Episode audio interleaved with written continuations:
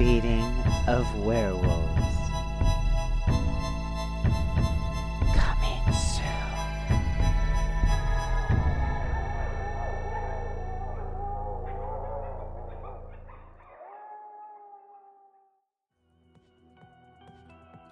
Hi, my name is Hazel Thornton, proprietor pro tem of Marguerite's Garden. Yesterday, a long standing werewolf client no showed on an appointment, one of my first since I took over my grandmother's apothecary a few days ago. Now, I've known this man, Owen Grimsbane, for a long time. When I was little, he would occasionally shapeshift and let me chase him around the garden until I would pass out in front of the fireplace, using him as a pillow. It is completely out of character for him to not at least call to cancel, but I chalked it up to reservations about being treated for fleas by a kid that he used to babysit. Then his mate called to see if he'd appeared for his appointment. When they got up yesterday morning, Owen was already gone, which isn't terribly unusual according to his mate. It wasn't until he didn't pick up his kids after school that they knew something was wrong. His phone goes straight to voicemail. He didn't show up for work. No one has even seen him since night before last. And for a man who's devoted to his mate and kids, this is unheard of. His mates asked that I spread the word in case anyone's seen or heard anything.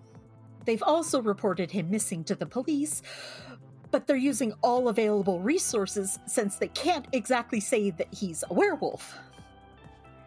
A few weeks ago, my own grandmother, Rosemary Thornton, vanished without a trace. While my search for her is still in the preliminary stages, it's rapidly becoming apparent that more people in the area are going missing. When I listened to the pile of voicemails on the shop's phone and checked the emails, there were other people looking for their loved ones, and they're all over the board. A male teenage demon, a female vampire of about 300 years, a non binary centaur, all have vanished within the past two to three weeks as if some giant hand just plucked them out of their daily lives. Owen Grimsbane is a white male, 5 foot 9, 160 pounds, with brown eyes and thinning brown hair. There's a small scar on his left hand, and he has a tattoo of the full moon on his right shoulder blade. Descriptions and details of the other missing are continuing to come in, and we'll put those up on our social media pages. Please, if you have any knowledge about Owen or the other missing, email us at feedingwerewolves at gmail.com.